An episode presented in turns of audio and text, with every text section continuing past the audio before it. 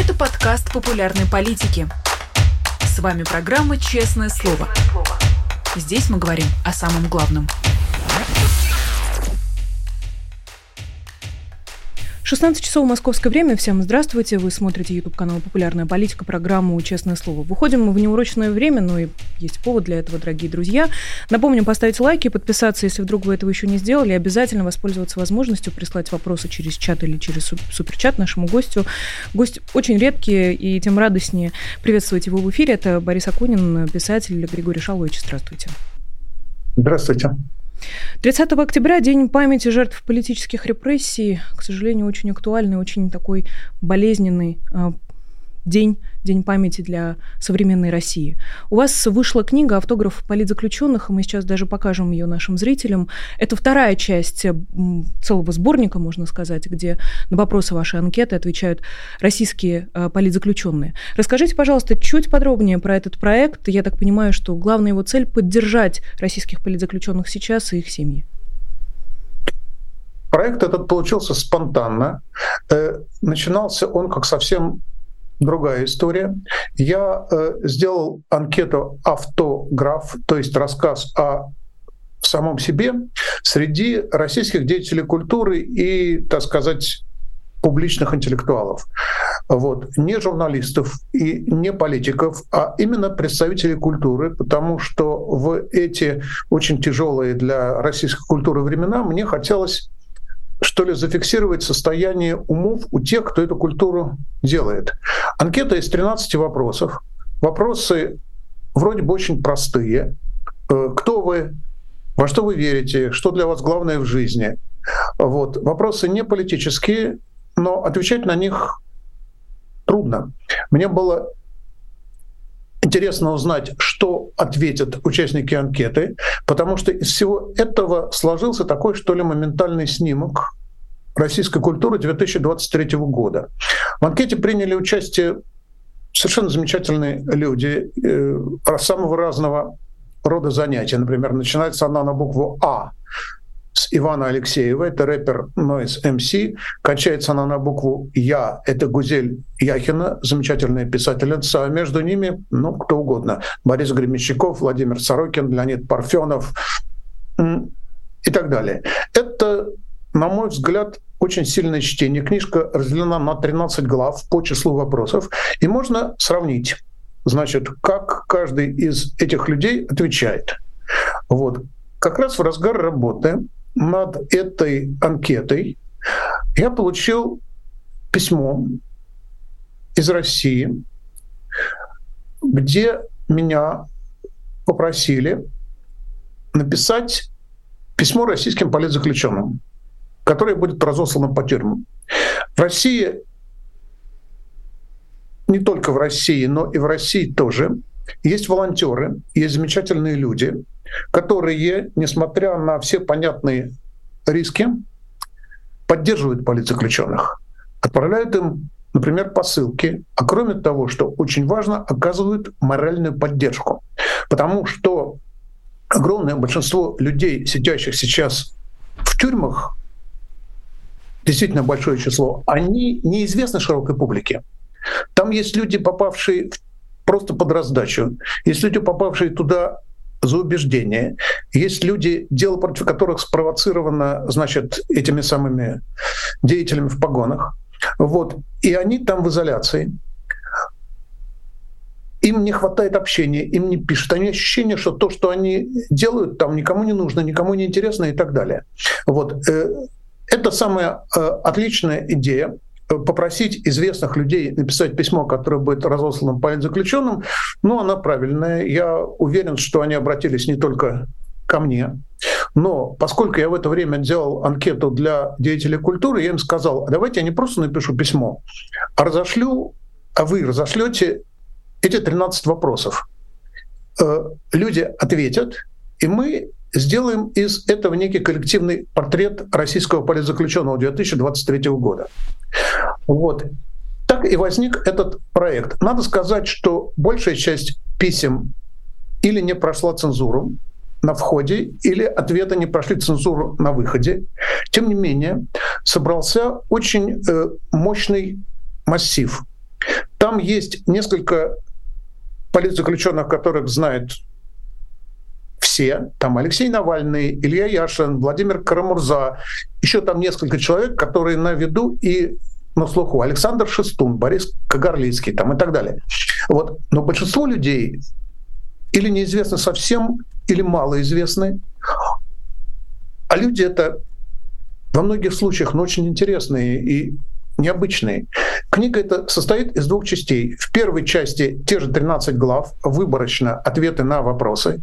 А вторая часть — это все персоналии. Там дается справка на каждого из участников, и его анкета или ее анкета целиком. Вот получилась такая книга. Она мне нравится еще и потому, что как бы, ну, наши, так сказать, тюремные звезды, которые не нуждаются в известности, да, в рекламе, они помогают э, тем, кто чувствует себя одиноким. Значит, это электронная книга. Она вышла э, в, на моем сайте Бабук. Она продается. На самом деле она продается за... Можно самому выбрать, сколько денег ты за нее платишь. И все эти деньги до копейки пойдут на помощь российским политзаключенным. Точно так же, как все деньги от первого проекта э, автограф деятелей российской культуры идут на помощь детскому хоспису «Дом с маяком». Сейчас э, времена тяжелые. В тяжелые времена главное слова — это солидарность и взаимопомощь. Григорий Шар... Шарлович, ну понятно, что э, все политзаключенные очень разные. А что их объединяет? Вы сказали про общий портрет. А что общего на этом портрете? И самое главное, вы поняли для себя, зачем этим людям такая колоссальная жертва? Зачем они на нее решились? Кому-то она совсем не нужна. Кто-то попал действительно в эту систему жертвой по чьей-то злой воле, кому-то подкинули наркотики, против кого-то соорудили, значит, дело для того, чтобы получить звездочки на погоны и так далее и тому подобное. Это очень разные люди, совсем разные. Но я, тем не менее, читая эти письма, это сильное чтение, там, кроме той части, которая вошла в книгу, были еще и личные письма персонально мне, и я это, естественно, не публикую. А, вот, я заметил, что там есть две черты, в общем, свойственные всем этим людям и отличающие их от такого среднего российского человека. Во-первых, это люди, у которых понижен градус страха. Это люди, в общем, бесстрашные. Во всяком случае, гораздо храбрее среднероссийского показателя. И во-вторых, это тоже их объединяет. Это все люди, живущие интересами большого мира. Это люди, которых интересует не только их маленькая, так сказать, частная жизнь, их интересует, что происходит в свете, что происходит вокруг. У них очень разные представления о том, что э, с этим миром нужно делать. Кто-то из них там коммунист, кто-то из них там, я не знаю, дальневосточный сепаратист, кто-то там еще кто-то. Но это все люди, которые э, готовы взять на себя ответственность за что-то большое. Вот. И в общем и целом это производит сильное впечатление. Ну вот, например, у меня э, второй вопрос анкеты, во что вы верите? Потому что то, во что человек верит, это как бы многое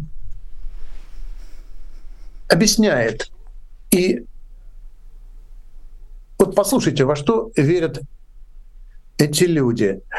Значит, Владлен Меньшиков 30 лет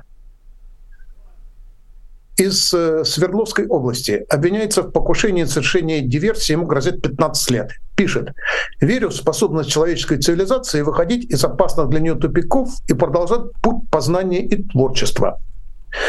Ольга Борисова, 55 лет, из Санкт-Петербурга, архитектор-художник, сидит за, в кавычках, публичное распространение заведомо ложной информации об использовании вооруженных сил. Шесть лет получила. Верит в человека. Максим Лыбкань, 18 лет. Публичное распространение заведомо ложной информации сидит, ждет срока. Пишет «Верю в науку, добро, милосердие и любовь». То есть вот скажи мне, во что ты веришь, и я скажу тебе, кто ты. А вы во что верите? Ну, я, я менее, что ли, позитивно устроен. Я верю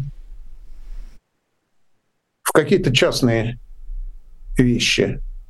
Я, например, я не знаю, я верю в свою жену. Я верю в то, что нужно быть верным себе.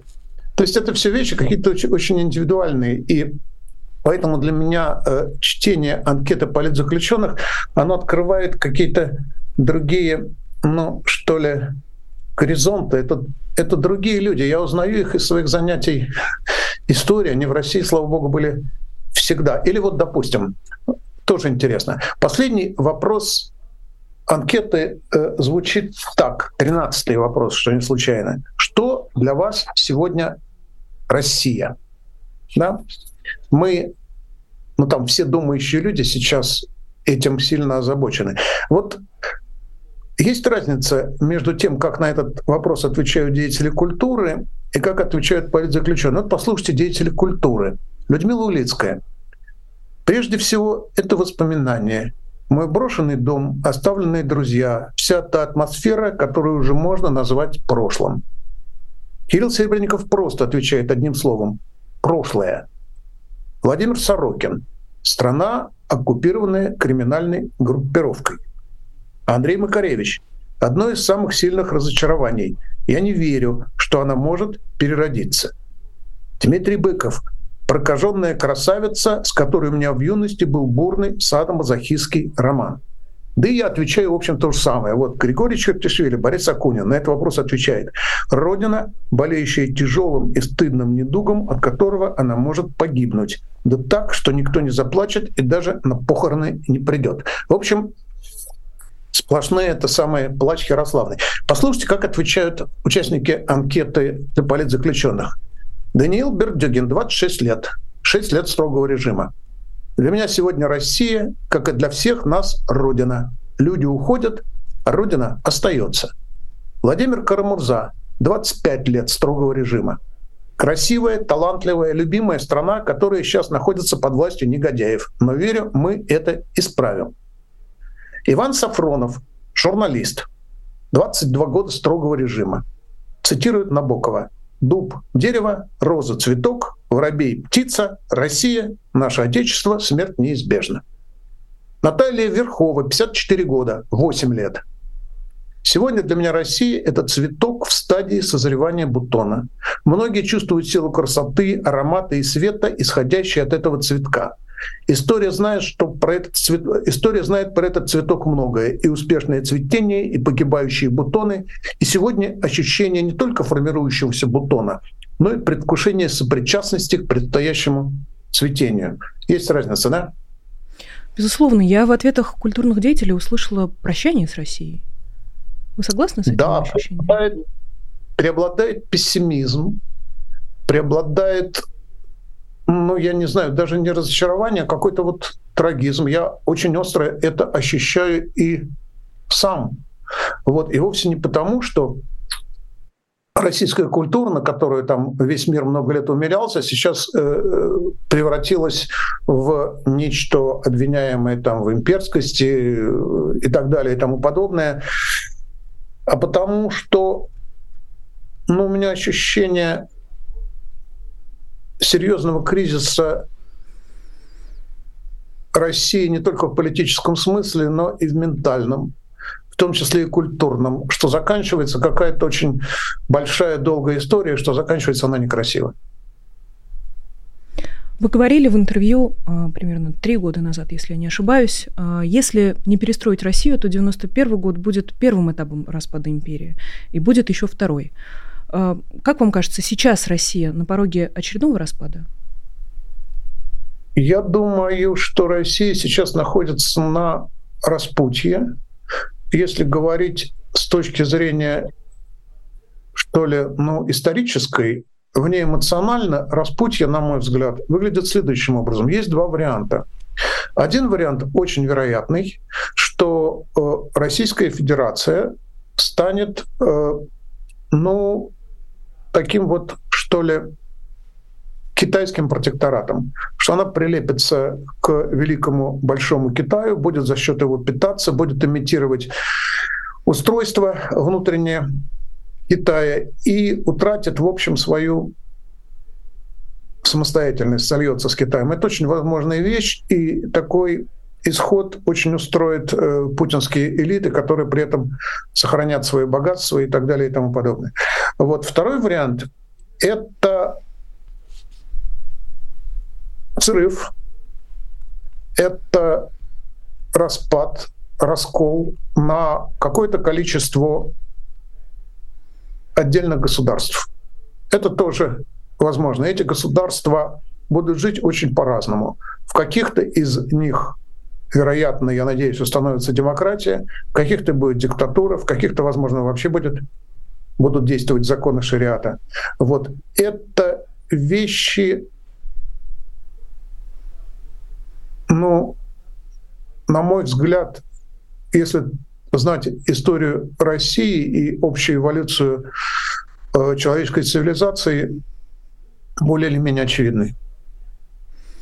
Про цивилизацию, конечно, а, вопрос очень сложный, и тоже еще из одного вашего интервью, которое вы давали уже в самом начале этой войны, о том, что все-таки есть пока а, два пути у России. Первый – это ужасный, э, все заканчивается ядерной катастрофой, но был еще и позитивный сценарий, когда Россия неизбежно демократизируется, меняется, трансформируется.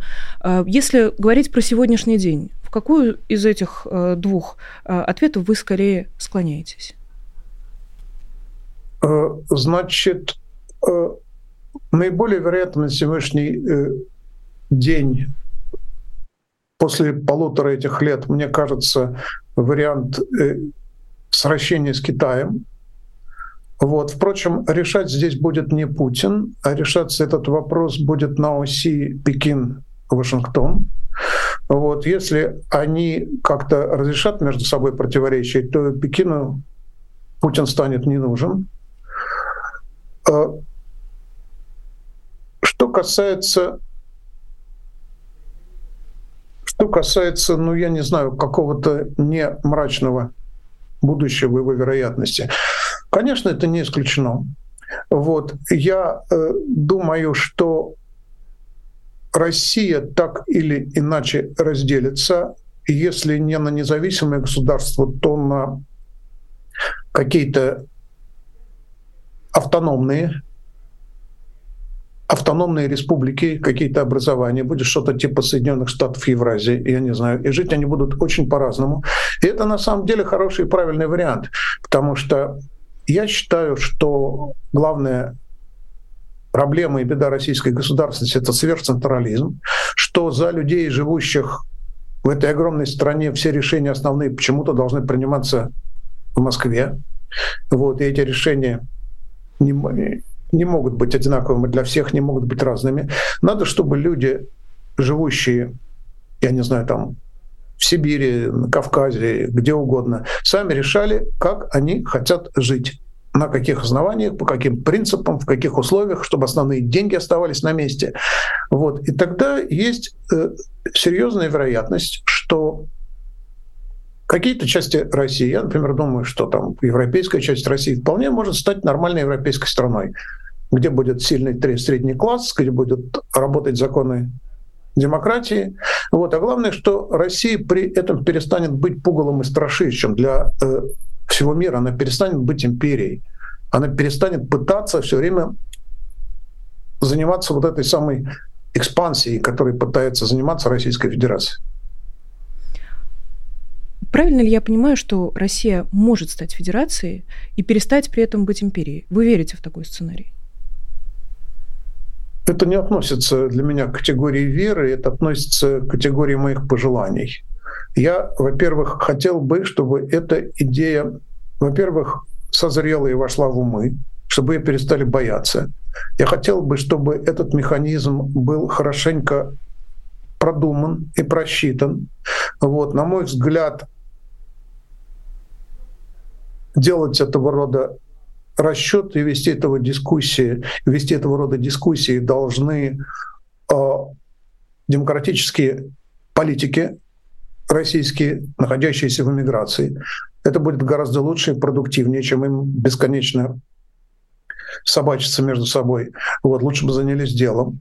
Вот, э, потому что когда в России произойдет взрыв, а он рано или поздно произойдет, вот эту дорожную карту разрабатывать будет уже поздно. Это нужно делать заранее. Если мы говорим о единой какой-то идее, которая будет держать вот этот проект «Соединенные Штаты Евразии», который будет вот эти части, казалось бы, совершенно несочетаемые, несоединимые, объединять в единое государство. Какую бы идею вы могли предложить, какая идея, как вам кажется, могла бы объединить условно сегодняшний Дагестан, где мы видим антисемитские погромы и не только, и Москву, Чечню или там, не знаю, Екатеринбург. Есть какая-то такая идея, которая могла бы действительно стать вот центром притяжения для столь разных культур, скажем так, очень корректно. Э, значит, есть, на мой взгляд, э, энергии, которые все эти части страны держат вместе, и есть энергии, которые эти части страны отталкивают друг от друга.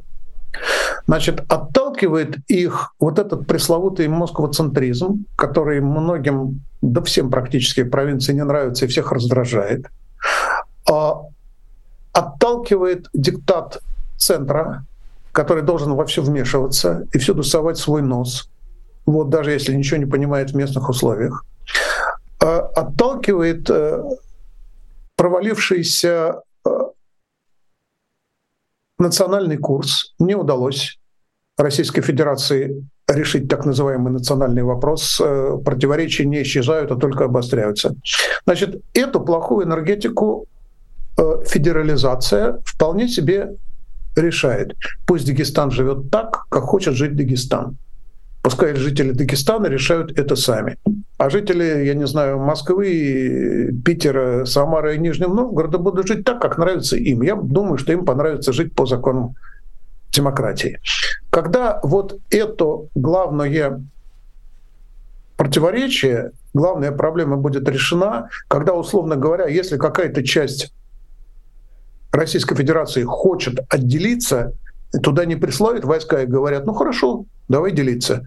Хочешь уходить, уходи, до свидания. То, что надо было сделать еще в 95 году в Чечне. Хочешь идти, иди, счастливо. Вот. После этого надо будет посмотреть. Те, кто остались, и те, кто хотят быть вместе, они должны быть вместе не потому, что они боятся, что к ним пришлют Росгвардию, а потому что им это выгодно, потому что им это интересно, потому что есть общая память, есть общая культура, есть общие экономические интересы, есть общие соображения безопасности. Те, кто хочет жить вместе, должны быть жить вместе, потому что они в этом заинтересованы. И, конечно же, для того, чтобы все были вместе, требуется какая-то общая объединяющая идея, которая всем одинаково интересна.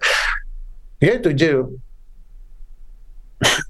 у меня такая идея любимая есть, я про нее уже романы писал и много раз говорил и так далее. Мне кажется, самая красивая идея на свете, которая может объединить и Дагестан, и Россию, и Якутию, и Дальний Восток, то, что всех объединяет. У всех есть дети. Все любят своих детей, все хотят, чтобы этим детям было хорошо. Если на общегосударственном уровне будет национальный проект э, создать лучшую в мире систему образования и воспитания детей, все будут э, в этом заинтересованы.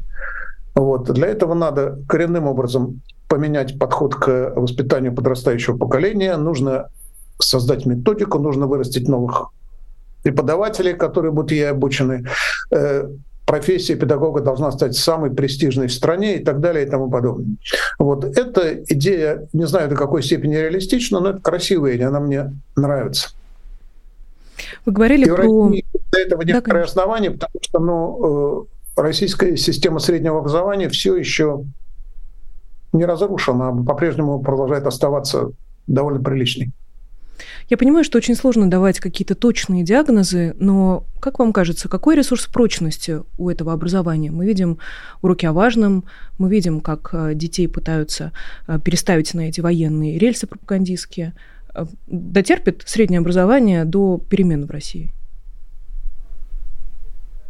Среднее образование строится не на уроках патриотизма, а на многолетней привычке идущие еще от э, царской России, от сталинских времен, заставлять детей учиться и вколачивать в них знания. При том, что это неправильно и порочно, я бы это поменял.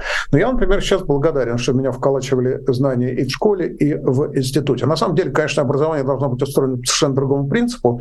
И все равно я ну, у меня осталось ощущение, что меня, несмотря на то, что меня учили в том числе и всяким глупостям, ну, учили неплохо качественно.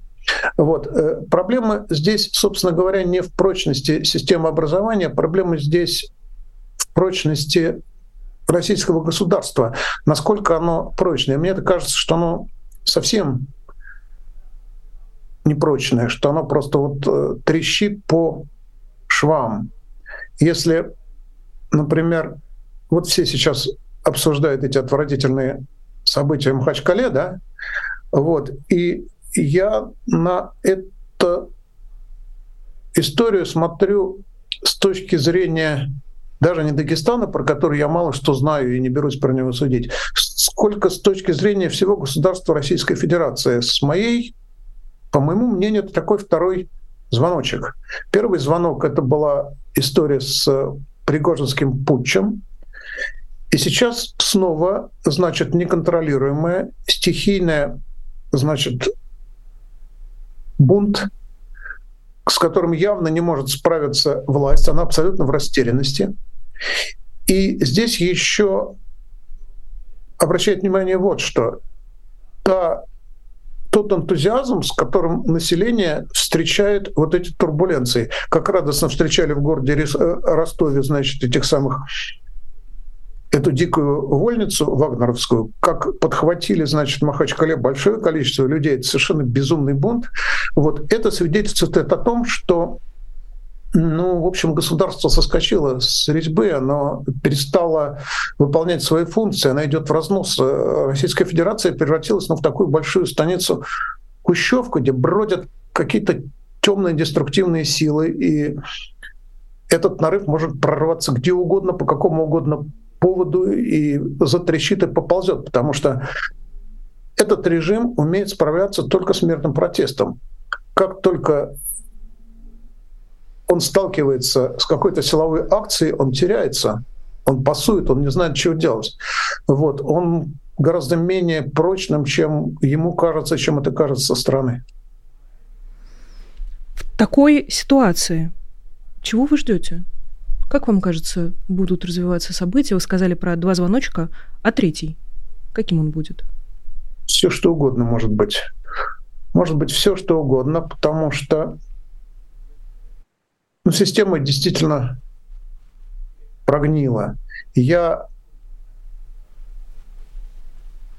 я, что называется, перестал удивляться новостям, приходящим из России. Долгое время у меня просто отвисала челюсть, потому что там происходили какие-то вещи совершенно немыслимые в той России, из которой я когда-то уже давно уехал. Это тоже было весьма неидеальное государство, но какие-то вещи, которые там творятся сейчас, но я тогда просто не представляю. Это государство очень сильно деградировало. Я теперь уже удивляюсь, когда там происходит что-то нормальное. Вот. Э, а всякого рода дикости, странности, эксцессы, ну, как-то уже я себе сказал, что это вот нормальная российская современная норма. В такой ситуации делать прогнозы я не берусь, потому что здесь очень велика становится, когда разрушается система, очень повышается как бы вам э, сказать, очень повышается воздействие случайных факторов. Случайный фактор, потому что система утрачивает степени защиты, она утрачивает прочность, ее может разнести в дребезги какая угодно, какая угодно чепуха.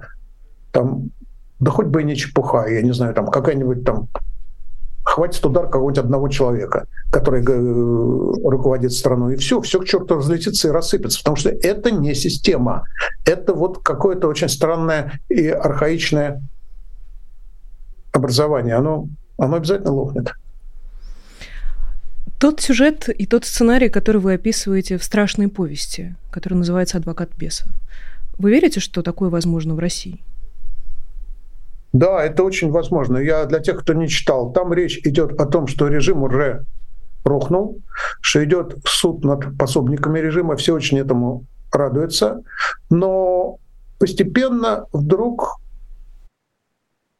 этот самый монстр оживает, воскрешает и снова оказывается таким, как он был раньше. И это обязательно произойдет, даже если в России, я не знаю, рухнет путинский режим и возникнет какая-то демократическая власть, все это опять повторится, если Россия, повторяю, не станет полноценной федеративной страной. Если она сохранится как гиперцентрализованное государство, у этого государства, даже если оно демократическое, не будет иного вывода, кроме как отказываться от демократии, как это произошло в 90-е годы. Потому что при ослаблении, при демократизации опять начнутся сепаратистские движения, опять начнутся споры между парламентом и исполнительной властью, опять возникнет искушение применить силу, потому что ничто больше не работает, посылать десантников и так далее и тому подобное. Для этого придется снова накачивать мускулы спецслужбам, снова повышать э, значение генералов, и эта имперская структура восстановится снова. Этот Ванька-встанька опять поднимется. Я абсолютно уверен, что единственный рецепт для того, чтобы Россия стала полноценной и счастливой страной, это полное прекращение имперскости, полный отход от имперской модели. То есть надо жить собственной внутренней жизнью, а не пытаться создать некое надгосударственное образование, которое будет притягивать к себе окрестные страны.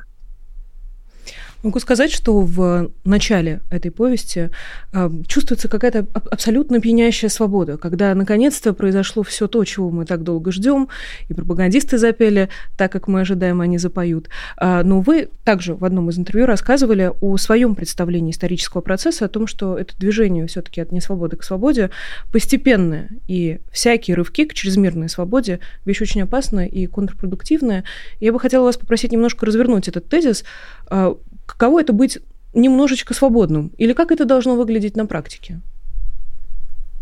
Ну, это очень похоже на то, как человек становится взрослым. Потому что переход от детского состояния к взрослому — это самоограничение. Это способность, во-первых, понимать последствия своих поступков, во-вторых, готовность ответственность нести за свои поступки. Значит, я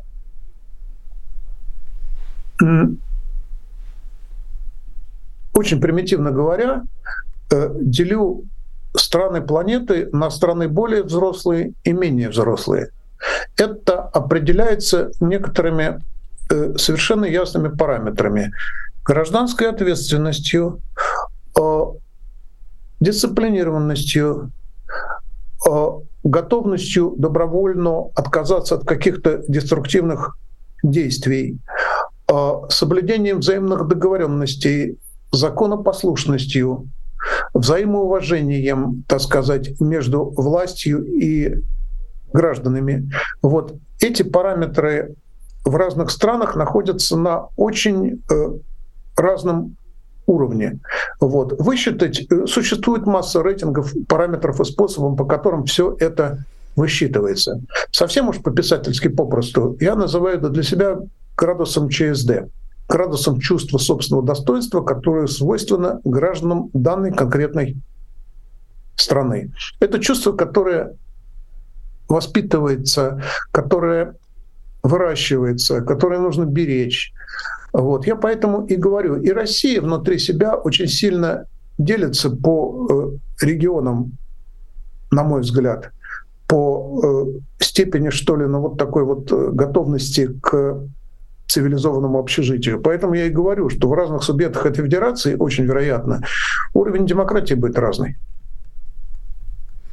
А если мы говорим о среднероссийском человеке, о котором вы уже упоминали в, в этом разговоре, какое у него чувство ЧСД? Понятно, что в книге «Автограф» э, вы собрали людей, у которых ЧСД нормальный и выше нормального, и такое, на, как, на какое нужно равняться. А если мы говорим про среднероссийского человека? Исторически рассуждая, этот показатель в России невысок потому что э, ЧСД все время находилась под ударом со стороны государства. Более того, были времена, когда обладать чувством собственного достоинства было опасно для жизни. Всякая диктатура инстинктивно или сознательно в людях это опасное качество вытаптывает. Этим, например, старательно занимался Иосиф Сталин. Он просто вытаптывал людей, которые обладают чувством собственного достоинства. Посмотрите на окружение нынешнего диктатора – вы не увидите там среди соратников э, э, людей с чувством собственного достоинства. Вспомните хотя бы это знаменитое заседание перед э, вторжением в Украину, которое нам показывали. Это сидят какие-то напуганные, вжавшие головы в плечи люди.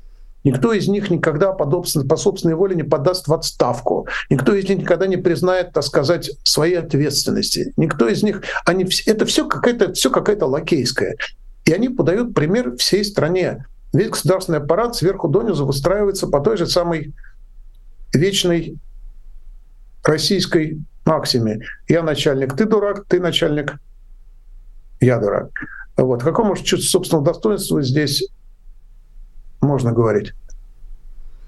Вспомнила недавний сюжет, когда Владимир Путин рассказывал о небольшой, о небольшой такой истории. Он был на встрече с Рогозиным и случайно перепутал название одного из космических проектов. И пока он доехал со встречи до Кремля, Рогозин уже переименовал. Э, первое название поменял на ошибочное, которое сказал Владимир Путин. Рассказывал он это со смехом, и чиновники, которым он это рассказывал, тоже смеялись заливисто и от всей души. Еще один вечный вопрос, Григорий Шалович, если позволите. В исторической перемотке, в попытке понять, в какой момент все пошло не так, многие останавливаются на 90-х. На вашем сайте также проходил похожий опрос, там было много вариантов ответа. А, как, как вам кажется, как далеко вы перематываете? В, в какой момент была заложена а, ошибка в этой системе? Я не буду уходить далеко в историю. Давайте возьмем то, что происходило на нашей памяти, новейшую российскую историю. Вот демократическая Россия появилась в 1991 году. К 2001 году она уже перестала быть демократической. К 2021 году она уже стала такой совсем махровой диктатурой. Да? То есть мы видим после рывка вверх такое сползание вниз, весьма впечатляющее и, я бы сказал, с ускорением. Я, естественно, опрашивал своих читателей, сам про это думал. Вот есть ли точка невозврата? Вот. Большинство э, респондентов считают, что точкой невозврата был выбор э, Ельциным вот такого вот преемника из спецслужб. С моей точки зрения, к этому времени точку невозврата давно уже миновали. Вот. По-моему, э, роковой вот этот самый поворот произошел, когда Москва, центр, решил э, подавлять сепаратистское или как угодно назовите его национально-освободительное, сути не меняет движение в Чечне, послав туда войска и став удерживать этот регион насильно. Это значит, что власть взяла курс на применение жесткой силы для сохранения целостности страны. Это значит, что пришлось давать дополнительные полномочия спецслужбам, которые немедленно их подобрали. Это значит, что пришлось воевать с собственным народом, с гражданским населением, совершать военные преступления. Вот мне кажется, что роковой поворот произошел именно тогда. Еще один вопрос, продолжая разговор о чувстве собственного достоинства. Э, многое в судьбе страны э, определяет то, является ли поколение, э, действующее в данный момент, поротым или непоротым. Дол- долгое время считалось, что в России выросло непоротое поколение, все это поколение айфонов, дешевых путешествий, легких денег. Сейчас то, что происходит, и то, что российское государство делает со своими гражданами, поколение перестало быть непоротым, оно э, окончательно э, перешло из одной группы в другую? Ну, на язык битья, дубинок и палок этот режим перешел 6 мая 2012 года. И за 10 лет до вот этого полномасштабного вторжения в Украину, эти 10 лет палками на площади, а за тюремными решетками, за стенками и вообще и всякими другими средствами из тех людей, которые накопили чувство собственного достоинства, это достоинство пытались выколоть, выколотить, выколачивали. То, что сейчас, э, значит, российское население живет, боясь лишний раз открыть рот, написать что-то в соцсетях или поставить лайк, это, в общем, тоже порка. Это они сейчас опять порют, и опять они выращивают поротое поколение, увы. И внутри этого портового поколения, тем не менее, а, появляются такие люди, как Алексей Навальный, Илья Яшин, все те, кто поучаствовал в вашем а, опроснике. Я бы еще раз добавила нашим, а, напомнила нашим зрителям, для тех, кто подключился не с самого начала, вышла очень важная книга в двух частях. Автограф, где и деятели культуры, и российские политические заключенные отвечают на 13 вопросов Григория Чертишвили. И я бы хотела еще один вопрос из этого опросника вам задать, если позволите. На два из них вы э, ответили в эфире. А, а шестой вопрос, что вас больше всего огорчает? И, конечно, вот, например, ответ Алексея Навального а, заключается в нежелании многих людей думать, непонимании элементарных причинно-следственных связей. Вы согласны с таким ответом или как-то по-другому можете его дополнить? Я, наверное, думаю иначе, потому что степень ума или не ума не зависит от человека. Человек рождается на Божий свет или умным, или глупым, поделать с этим ничего нельзя. А, вот мне кажется, меня больше всего огорчает в людях, когда они когда они э, готовы поступиться самоуважением ради каких-то вещей, которые мне представляются менее существенными. Каждый раз, когда я это вижу, мне становится очень грустно. Самоуважение упоротого поколения можно разбудить?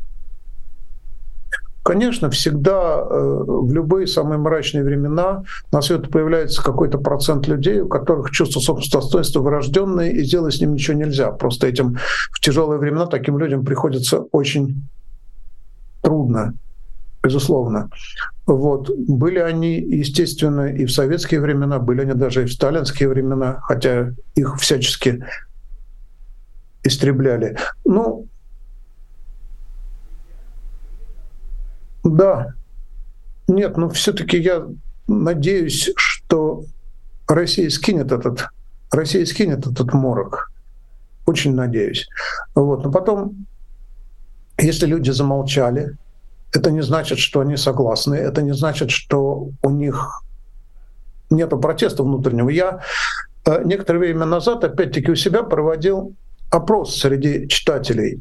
Я спросил их, что должно произойти в России. Я спросил тех, кто живет в России, чтобы вы, так сказать, ну вот из пассивности перешли к активности, вышли на улицы. Ответ был в закрытом режиме. Видеть его мог только я. Поэтому результатам я, в общем, склонен доверять. И я получил сотни, сотни ответов с одним и тем же текстом. Там было написано, я выйду, как только я увижу, что таких, как я, на улицу вышло много. То есть показатель вот этого латентного протестного настроения, ну, видимо, он высокий, оно прорвется, как только эта система из-за какого-то вот черного лебедя затрещит. Смотрим небо и ждем черного лебедя тогда получается. Правда, это немножко похоже на ловушку, мне кажется. Это может быть совсем не тот черный лебедь, судя по Махачкале, который нам с вами понравится. Это весьма непредсказуемо. Это могут быть какие-то темные силы. Это может быть совсем какая-то там что-то такое хаотичное и уродливое. Еще раз говорю, когда государство гниет и перестает, в общем, контролировать ситуацию, произойти может что угодно. Да, но если люди, которые сейчас находятся в российской тюрьме, продолжают верить во что-то хорошее, в свободу, в будущее, в любовь, то я думаю, что мы можем а, последовать их примеру. Спасибо вам огромное. Борис Акунин, писатель, Григорий Чхартишвили был гостем программы «Честное слово». Ссылка на автограф есть у нас в описании. А, это проект исключительно благотворительный. Как только вы приобретете книгу за любые позволительные для вас и разумные для вас деньги, все средства обязательно перейдут на помощь политическим заключенным и их семьям. Сидеть в российской тюрьме mir дорого, помимо всех а, прочих проблем. Об этом а, не раз говорилось на большом марафоне в поддержку политзаключенных.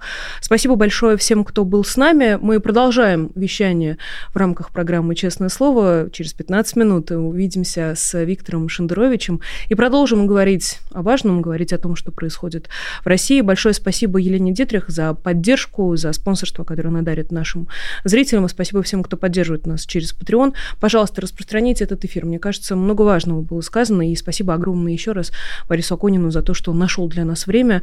Гости действительно чрезвычайно редкие. И нам с вами, друзья, очень сильно повезло. Прощаюсь с вами буквально на 15 минут. Никуда не уходите. Всех жду обратно. Поэтому до встречи. Вы слушали подкаст «Популярные политики». Мы выходим на Apple Podcast, Google Podcast, Spotify и SoundCloud. А еще Подписывайтесь на наш канал в YouTube.